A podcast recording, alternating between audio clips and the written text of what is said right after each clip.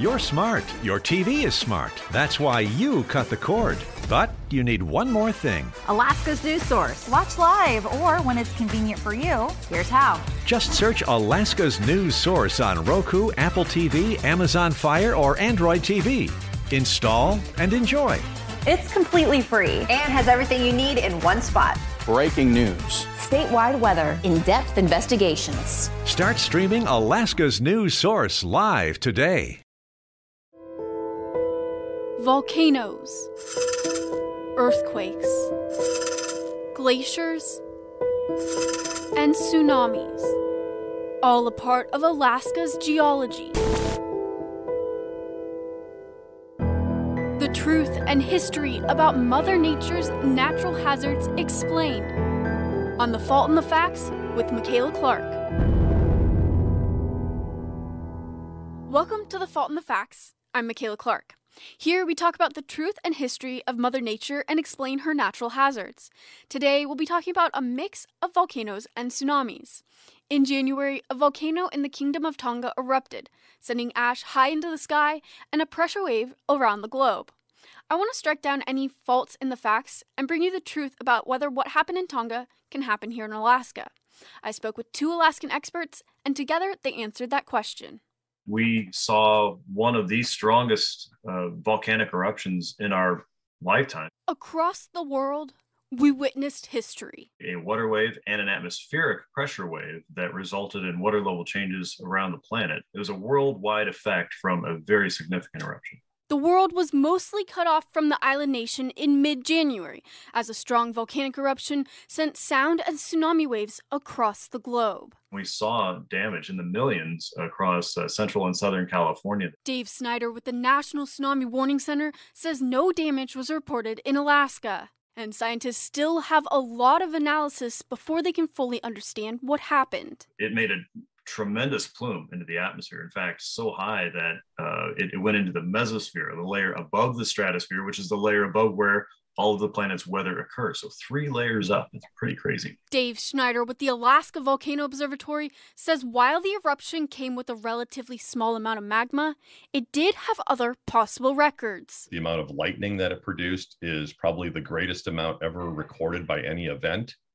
Um, and, and extraordinary pressure waves that circled the Earth multiple times. And people even reported hearing the eruption right here in Alaska. It made a really big noise. Sound waves can get um, sort of ducted or conducted along in, in the Earth's atmosphere and then bounce off and come back down to Earth. But it's still really unclear um, why that happened here in Alaska. More than 6,000 miles away, Tsunami waves were recorded hitting Alaska's coastline. Our highest water level measurement that we had in Alaska was King Cove. So it's actually 100 centimeters or about 3.3 feet. What kind of impact does a 3.3 foot wave have on a place like King Cove?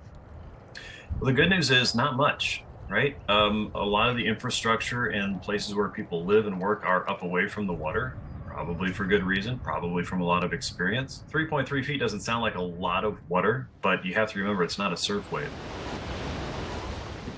A tsunami is a wall of water that will move everything in its wake and come back to shore multiple times with a lot of power.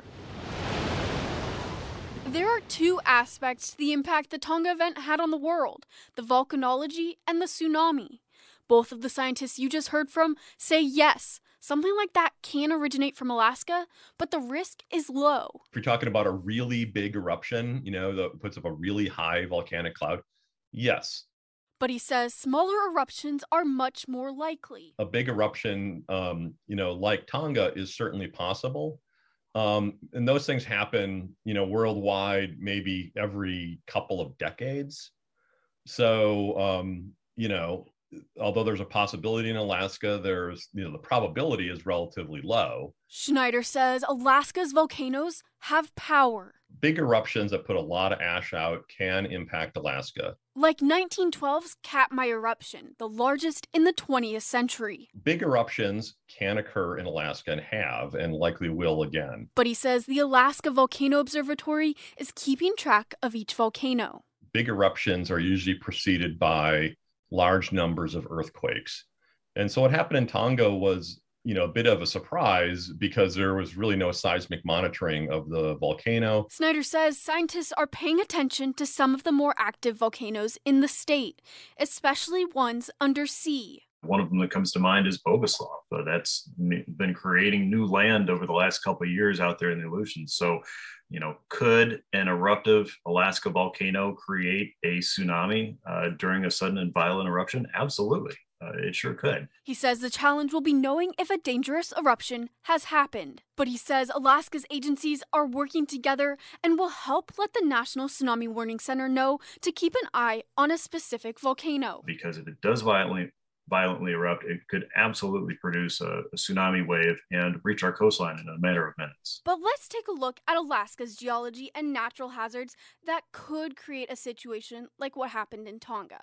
Any of the uh, the outer coast, from Shemya uh, in the Aleutians all the way down towards southeastern Alaska, uh, the Dixon Entrance, and into British Columbia, the the entire coast is exposed. Those are our main threats and the places that we normally watch for um, earthquakes along uh, the Pacific and the Aleutian Fault area to create an immediate uh, tsunami risk. But he says some waves can make it into the Bering Sea and impact Alaska's west coast. And if conditions are right across the Arctic, we could absolutely see a tsunami there as well. So, really, any coastline next to the ocean is uh, available for a tsunami threat. The Tsunami Warning Center says there are about two events each year that actually produce waves across the U.S. West Coast and Alaska. It doesn't sound like a lot, right? But, uh, you know, if one of those is a really big, impactful event, then that's a big deal. Alaska has more than 130 volcanoes and volcanic fields, most of them riddling its coastline.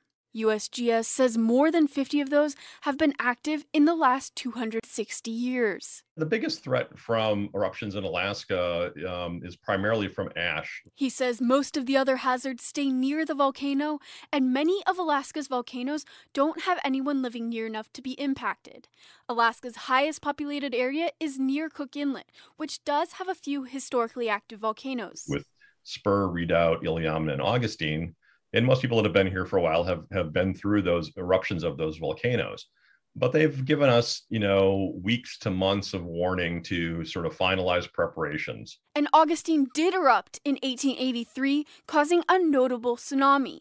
And more recently in the last 40 years augustine spur and redoubt have erupted sometimes sending ash to nearby cities like anchorage. The biggest hazard from a volcanic induced tsunami would be from a, a, a large movement of material into the ocean. The scientists say monitoring and preparation are key. People should be concerned about all sorts of natural hazards in Alaska wildfires, snowstorms, earthquakes, tsunamis, and volcanoes. He says if you're prepared for one, you're likely prepared for all in terms of, of, of worry, I mean, we live in a, in a geologically and, and a meteorologically active part of the world. There are a few ways to monitor volcanoes. That includes seismic stations that give us kind of a preliminary sense that something is changing uh, at or beneath the ground level. And we also have a lot of satellite monitoring that can tell us an eruption indeed has occurred, just like what we saw in Tonga. Uh, but then putting that into a system that can warn for tsunamis is the next trick. He says the National Oceanic and Atmospheric Administration is actively working on that. But it's important to take action if you get a tsunami alert. The National Tsunami Warning Center says head to high ground immediately and wait for further instructions. If you're in a harbor or marina, get off the water and gain elevation. If you're already underway in a boat, the center says go farther out to sea. If you stay away from the coast, that's the most important part. Alaska's entire coastline is exposed. Tsunamis do occur. It did occur from the Tonga event, even though it seemed relatively small. The tremendous power of that small amount of water coming up to your coastline has impact. Disastrous tsunamis have happened here and will again. It's hard hard to keep all that connected there when you don't see the immediate impacts and, and understand that you know this this can happen to us. Powerful words from those scientists, but also one last reminder that dangerous eruptions are rare and there's no need to worry. But it's always important to be prepared. I was in Anchorage in 2009 when ash from Redoubt fell throughout the city. I remember watching it out the window and then collecting it in a bag. But this show is called The Fault in the Facts, and I'd like to end with a fact about a fault. In remembrance of the 1964 Great Alaska earthquake that happened 58 years ago this month, I'd like to talk about subduction zones. That's an area where one tectonic plate goes beneath another. In the case of the 1964 earthquake, the Pacific plate subducted or was thrust underneath the North American plate. The quake started at 5:36 p.m. on Friday, March 27, 1964. The 9.2 holds the record for the second largest recorded earthquake in the world. USGS says the quake was the first time scientists understood subduction zones. Since then, they've found others around the world. And we want to know if you have any misconceptions or questions about Mother Nature that you want answered. You can email us at streamingnews at ktuu.com.